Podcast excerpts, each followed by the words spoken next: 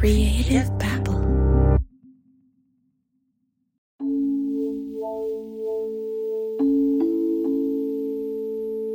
Maybe it was love at first sight.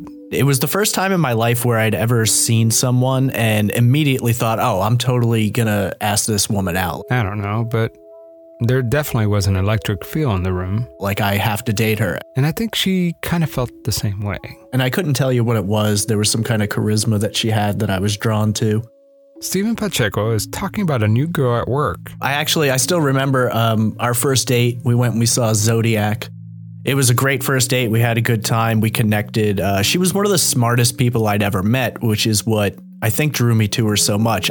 And they went on many dates after that. But what happens when lust turns into love? When infatuation turns into dedication? I mean, it happens quick.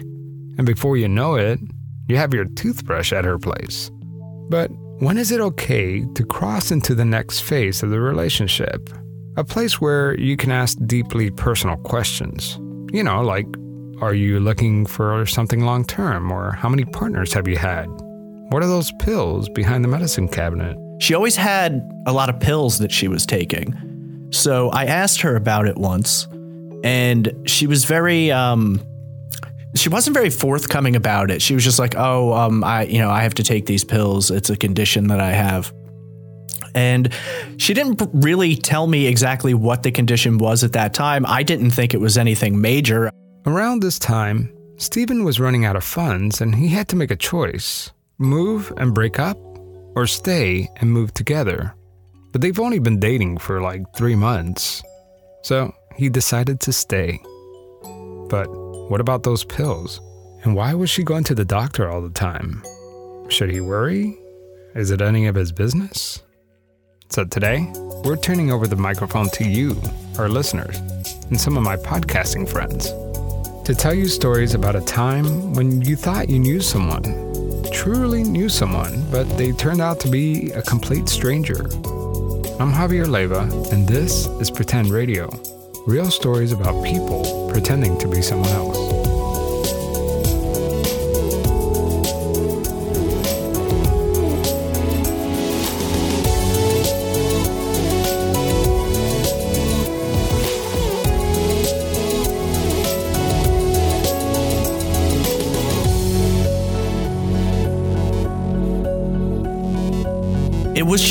After New Year's 2007. Um, we had spent New Year's Eve together, and it was a really good night. It was kind of the night where our relationship sort of moved to like the next level. It wasn't just like, let's go to the movies or let's hang out. It was after that, we started to spend more time together and we started to discuss the future a little bit. She was laying in bed coughing. She asked Steven if he could give her a massage. But it wasn't a gentle, soothing massage. She asked him if he could do more of a chopping motion on her mid back. She explained. And she was like, no, sometimes I have to have this done uh, because of my lungs. And I was, you know, I was like, well, what's wrong with your lungs? And she said, well, it's part of a, a bigger problem. And so I was like, you know, you, I see you taking pills and you've told me before that you have a problem. I know you go to a doctor a lot. Uh, if we're at this point, I guess where we're going to move forward with this relationship, I should probably know what's going on. I mean, it's your business, but it, it, I feel like I should know. She essentially said when she was very young, uh, she had been diagnosed with a blood disorder. She never gave it a name. I always assumed what she was l- referring to was leukemia. And she essentially said, you know, doctors have told me that I'm probably not going to make it out of my 20s. And if I make it till around 25, I'm lucky. So many things are running through his mind. She's not going to live past 25. This is way more than he asked for. But in a way, knowing this made him fall in love with her even more. And it made me admire her somewhat because I thought, here's this girl who more than likely uh, isn't going to make it to 30 and she's 20 years old and she's already you know she finished high school and she was going to college while she was in high school. And she's doing all this preparation for a future that she's not going to have or at least she's not going to have for very long. And maybe she had it in her mind somewhere that she could beat it. Steven remembers that movie, A Walk to Remember. And it's about a girl who has cancer and she's got like this checklist of things she wants to do before she dies. And like the last thing on the list is to get married. And he recalls her saying that she wants to get married before she dies. What should he do? I mean, he barely knows her. I didn't say anything, but I did have discussions with my brother about it. And I was just kind of like, you know, I care about her a lot. She doesn't have t- a lot of time. So I don't want to date her and we end up breaking up because it's not going to go somewhere and she wasted what little time she has. So I felt like I had to make an important decision on that because I didn't want to waste what little time she had left.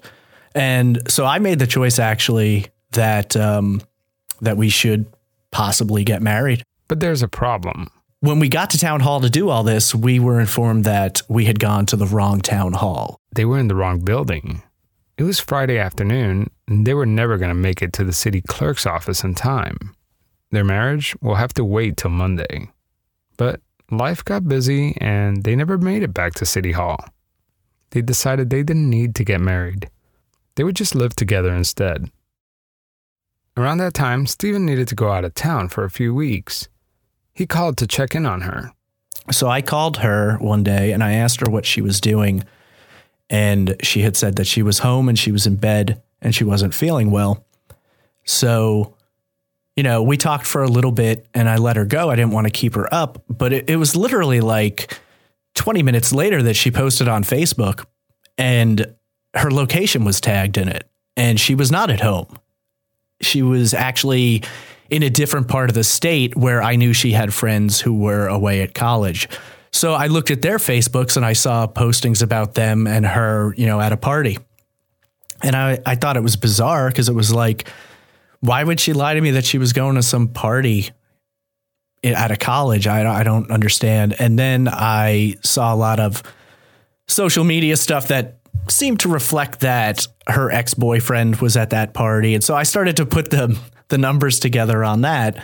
And I waited till a couple days later and I spoke to her again and asked her what was going on that night.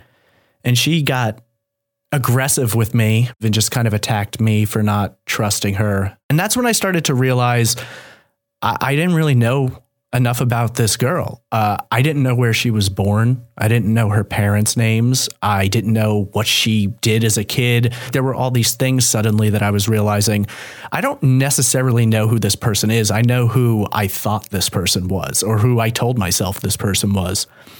So we actually ended up breaking up over the phone.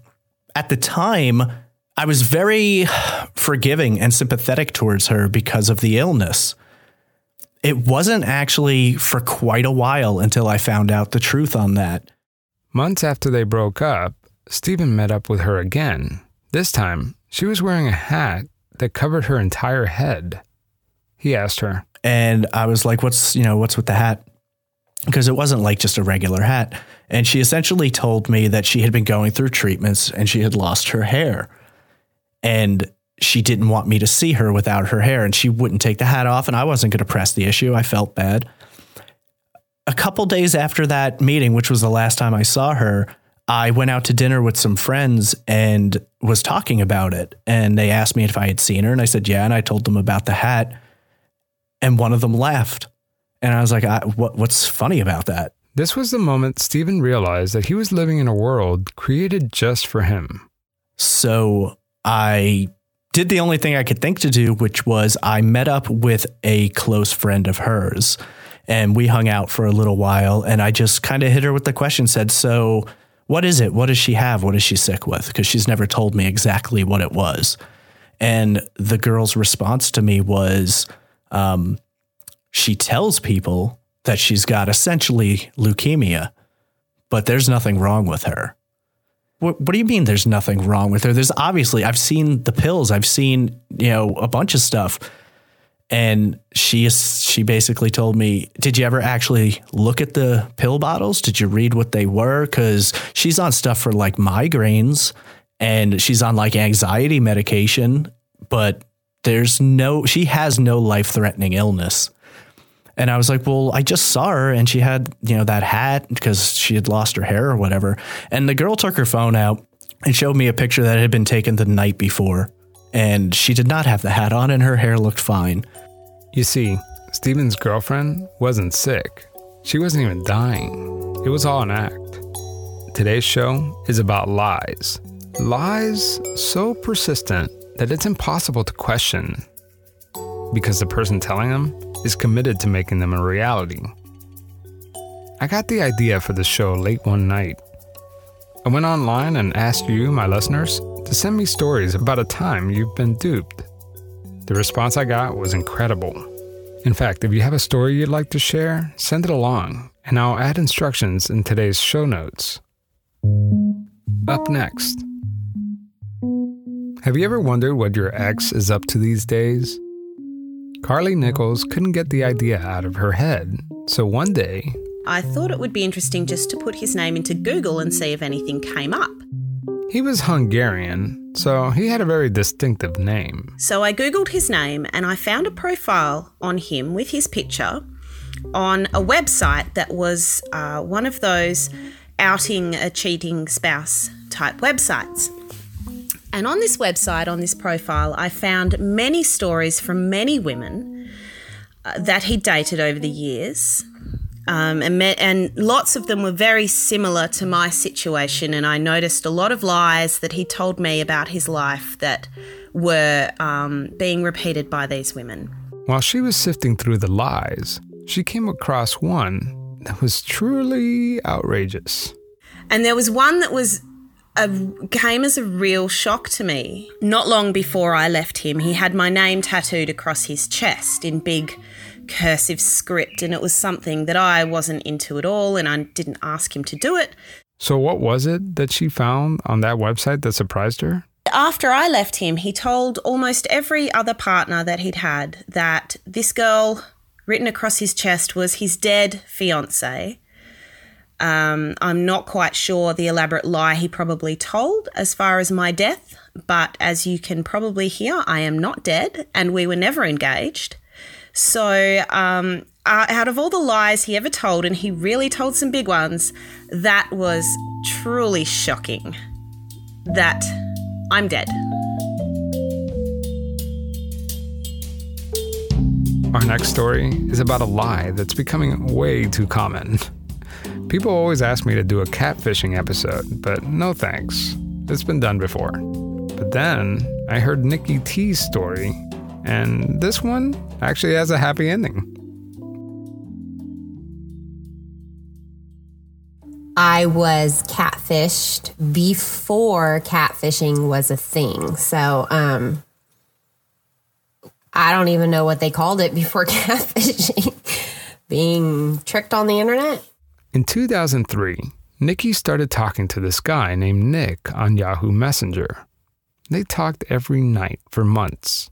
Just to put things into perspective, in 2003, Mark Zuckerberg was still in college, and Facebook was just an idea. Nicki was living in California, and Nick was in Arkansas. I finally decided that I just wanted to move out of California. I hated it. I hated living with my parents. I came up with the idea to um, move. And since I was talking to this person, he had suggested me moving out to Arkansas. Well, um, not thinking it through at all. I never saw a picture of him the whole time we talked. I never saw a video. I don't even know if they had, I guess they had web cameras back then everyone is young and stupid at one point. So I was like, okay. So she found a job in Arkansas and decided to move. I know it sounds crazy, but Nicki told me it wasn't about moving for some guy. She packed everything she owned into her two door Saturn and drove straight to Arkansas. She really just needed to get out of California and start a new life somewhere else. Anywhere, really. So, what was it about this guy? the way that Nick described himself to me was he was built like a bodyguard. He said that he worked at a radio station. Um, he lived on his own. It wasn't common for people to catfish you back then, so I had no reason to believe. I know this sounds stupid, but I had no reason to believe that this person was lying. Um, and I think a part of me just didn't care. I just wanted out of my current situation. When Nicki arrived in Arkansas, she went straight to meet Chris. When she pulled up to the driveway, four men walked out of the house. It was um, just two normal looking people and one really heavy set person. And then out walks someone who is nearly, I don't know, like 600 pounds. I'm talking unhealthy, huge.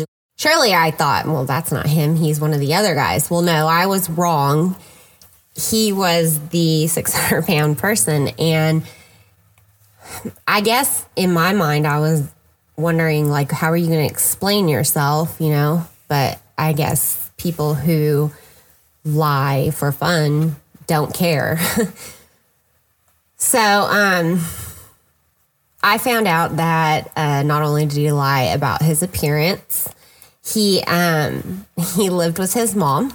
He didn't have a job, and I don't think he ever had a job. He didn't have a car, and um, just everything. So everything he told me was a lie.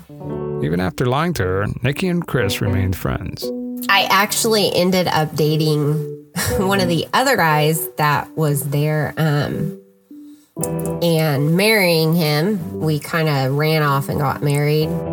I don't really regret anything because I wouldn't be who I am or where I am without my past. And I would have never met my super amazing husband and I would have never had my kids if things didn't work out the way they did.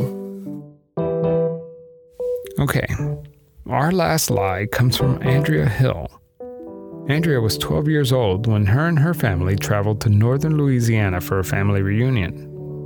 Little did she know that everyone around her was keeping a secret from her her entire life. As her family pulls into the reunion, they see a group of cousins playing soccer in the yard with a strange girl wearing her hair in a bun and a really long skirt. Somebody in the car asked, Who invited her? What is she doing here? And I had no idea, you know, what was going on. They get out of the car. I just remember my dad being like upset, you know? And my grandma pulled me off to the side and she said, Andrea, you see that little girl over there? And, you know, there's windows. And I looked out and she said, and I said, yeah. And she said, uh, she's, she's telling everybody she's your sister. Hmm. And, and uh, don't worry about it. She's lying. Um, all she wants is, is, is your daddy's money. And, and I remember being just pissed, you know? Yeah. Just just really just furious because I didn't have a great relationship with my dad and um and I just remember thinking now I have to fight somebody else for that affection Hmm. and that attention. I'm just putting myself in your shoes right now. And all these people are telling you this girl, she's going around telling everybody she's, your, she's your sister, but don't worry about it because she's just trying to take your daddy's money. So now you're wondering wait a minute, is she my sister? And then you see your father just walk right by her. I mean, so what are you thinking in your head? Who's who's telling you the truth here? She's a liar. Why is she here? She's just trying to ruin my life. What do you mean she's my sister? This is crazy. You guys are crazy. She's crazy. Who, you know? So you just didn't you didn't believe it at all. At all. Okay. Not even a little bit. All right. I was just, I just remember being so angry, just Yeah. so angry, and and and just thinking to myself, I'm I'm gonna go tell her off. I'm I'm gonna tell her what I think. And I walked over to her, and she turned around and she looked at me, and she just hugged me, like like tight, you know Hmm. grabbed me and she said, "My name, you know, my name is Crystal, and I'm your sister." And and I, I don't know that I ever verbalized tell it. You know, I remember thinking, "I don't know who you are, and why are you doing this to me?" But I don't know that I ever said that to her. Like I don't know that I ever hmm said, "Don't touch me. I don't know who you are. What are you doing here?"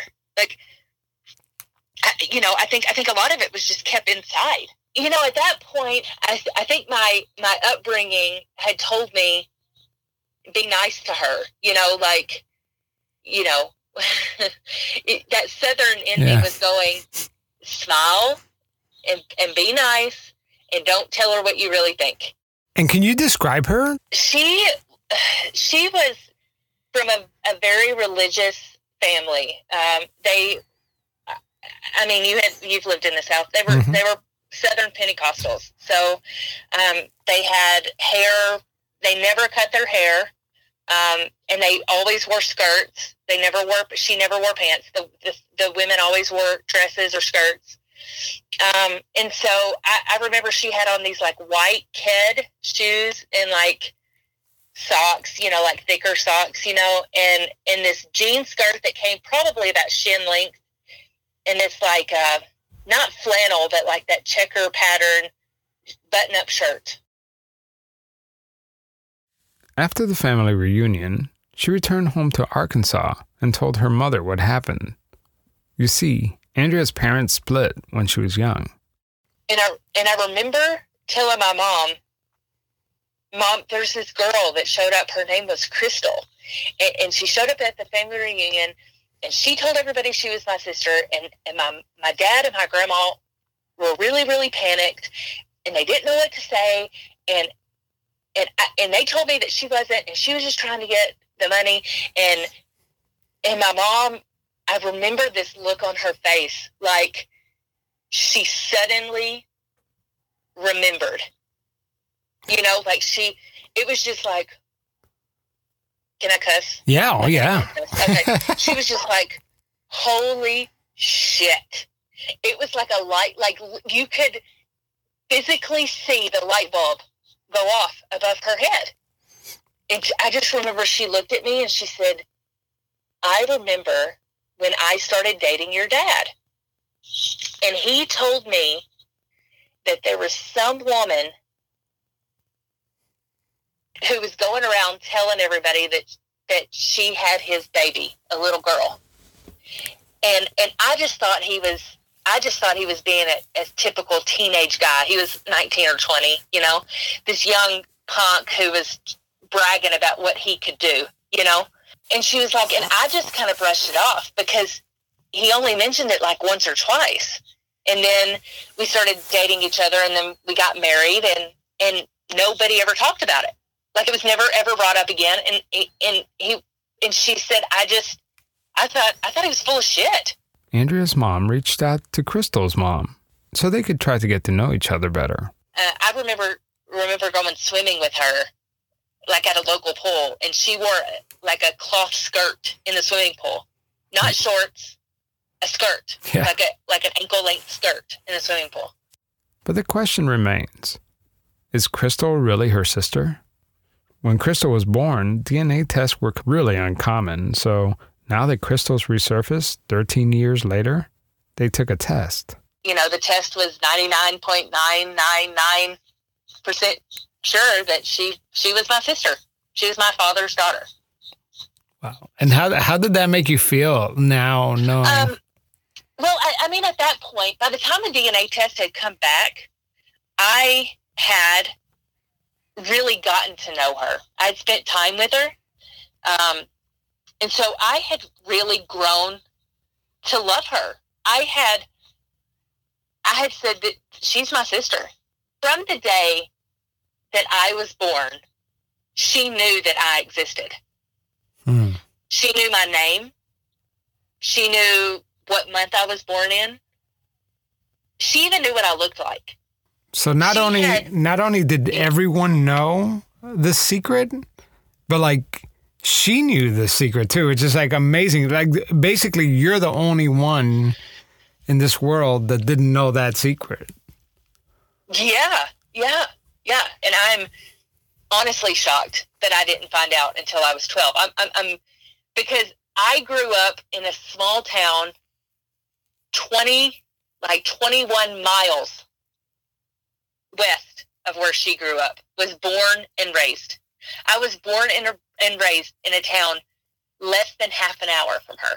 I remember she, she gave me this poem that she had wrote me when she was like 11. And so I would have been eight, 7 or Mhm. eight. Mm-hmm. Um, all about how she couldn't wait to meet me. Hmm. Um, and and how much she loved me and and all of this stuff.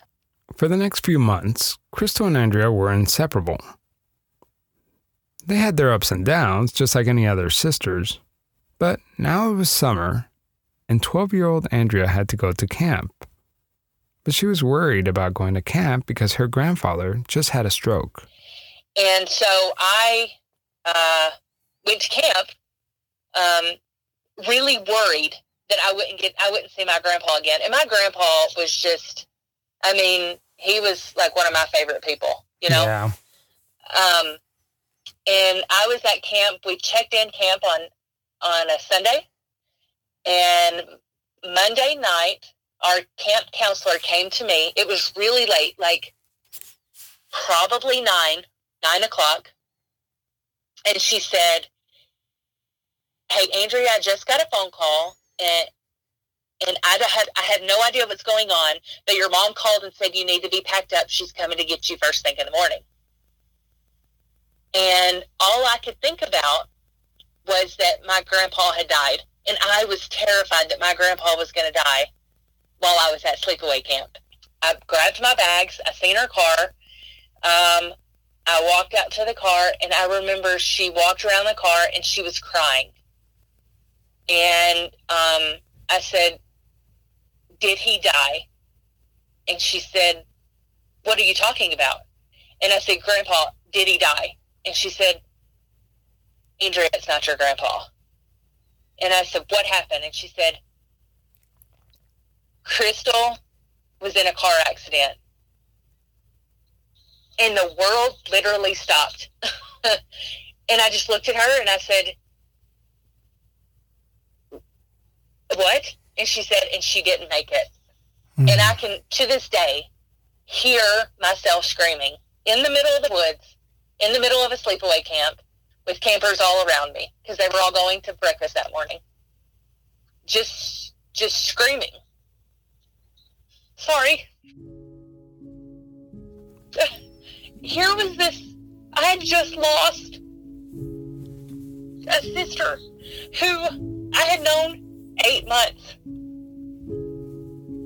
Not, you know, eight or nine months. That's it. I only had her eight or nine months because somebody lied to me. And maybe not, maybe not a lie. They lied by omission. They failed to tell me. The adults around me knew that she existed, and they lied to me.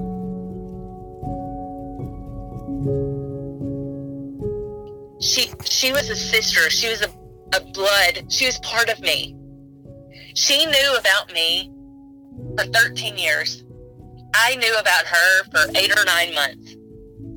Here's the thing, is the older I've gotten, the more emotional I think I've gotten about it. And I think it's because I'm, I'm emotional for the years that I lost with her um, that, that I should have had, Mm. right? She, she, she died in 1997. She was 16 years old. I should have had 13 years with her. She was three years older than me. I should have had 13 years with her. I should have shared clothes with her and and brushed her hair and and gossiped about boys and we should have discussed our first kisses and our first crushes and went trick or treating together and and sat on the porch and drank sweet tea. I, we didn't. We didn't have that.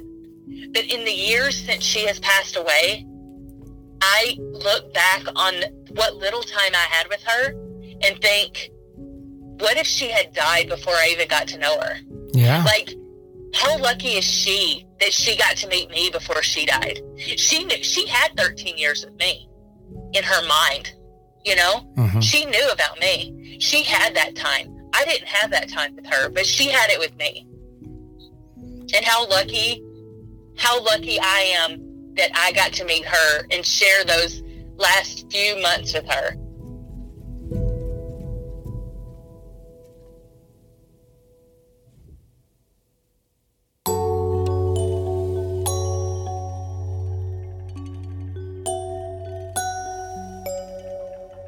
I really want to thank everyone who shared their stories with me, especially the listeners. I also want to thank the podcasters who contributed to this episode, like like Steven Pacheco from the Trace Evidence podcast, and Nicki T from the Strictly Homicide podcast. I also got more stories of lies that I couldn't fit into this episode, like this one. And I think he's going to be contrite, uh, maybe upset, worried, fearful that his lie has been found out. But you know, a professional liar, when even being caught doesn't matter to them. He told me I was wrong, nodded, smiled, walked away. Again, if you have a story you want to share, send it my way and email me at javier at pretendradio.org. Again, I'll leave detailed instructions in the show notes.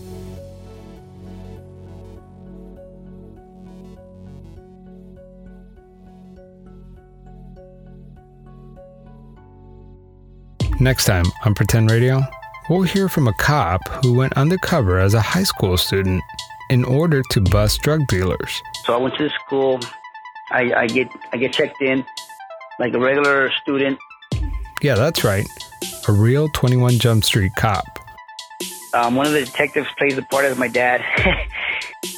Sometimes, when you're playing the role of the bad guy, it's hard to tell if you're the good guy or just one of them.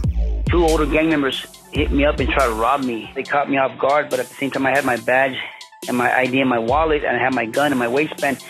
They had a gun on me. They had a gun on my stomach. So now, uh, during that process, I'm trying to pull the gun away from him, and uh, we fall to the ground, and I'm pointing the gun to his face, hoping he fires and shoots himself in the face. That's next time on Pretend Radio.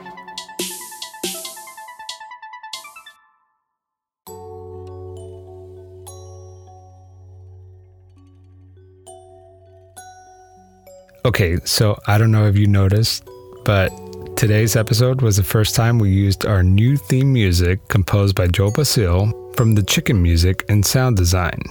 Find out more about Joe and the chicken at thechicken.net. Seriously, guys, if you have a video, animation, or a podcast that needs music, contact Joe Basile at thechicken.net. I've worked with Joe for years, and this guy is legit.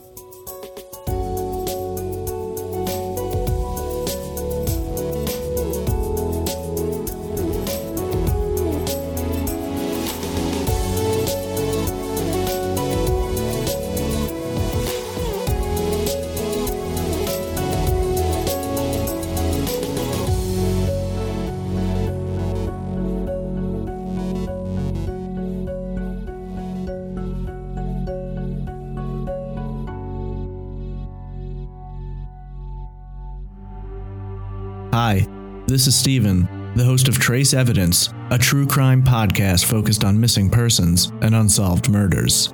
If you're a true crime fan like I am, then you're haunted by the questions for which there are no answers, and the names of the victims who so rightfully deserve them. Kurt Sova, Tara Calico, Lauren Spierer, Rico Harris, Suzanne Jovin, Dorothy Scott, Jesse Ross, Sky Metalwala, Patricia Docker, Rachel Trlica. You may know their names, but do you know their stories? Trace Evidence is available on iTunes, Stitcher, SoundCloud, Google Play Music, and more. Visit trace-evidence.com for more information. Creative power.